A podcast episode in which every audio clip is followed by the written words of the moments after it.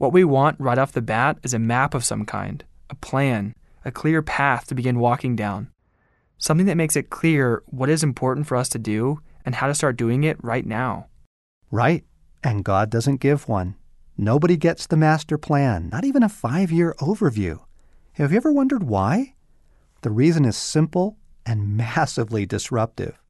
God wants us to seek Him, draw near to Him, learn to walk with Him, and frankly, we won't do it if we have a plan to follow instead.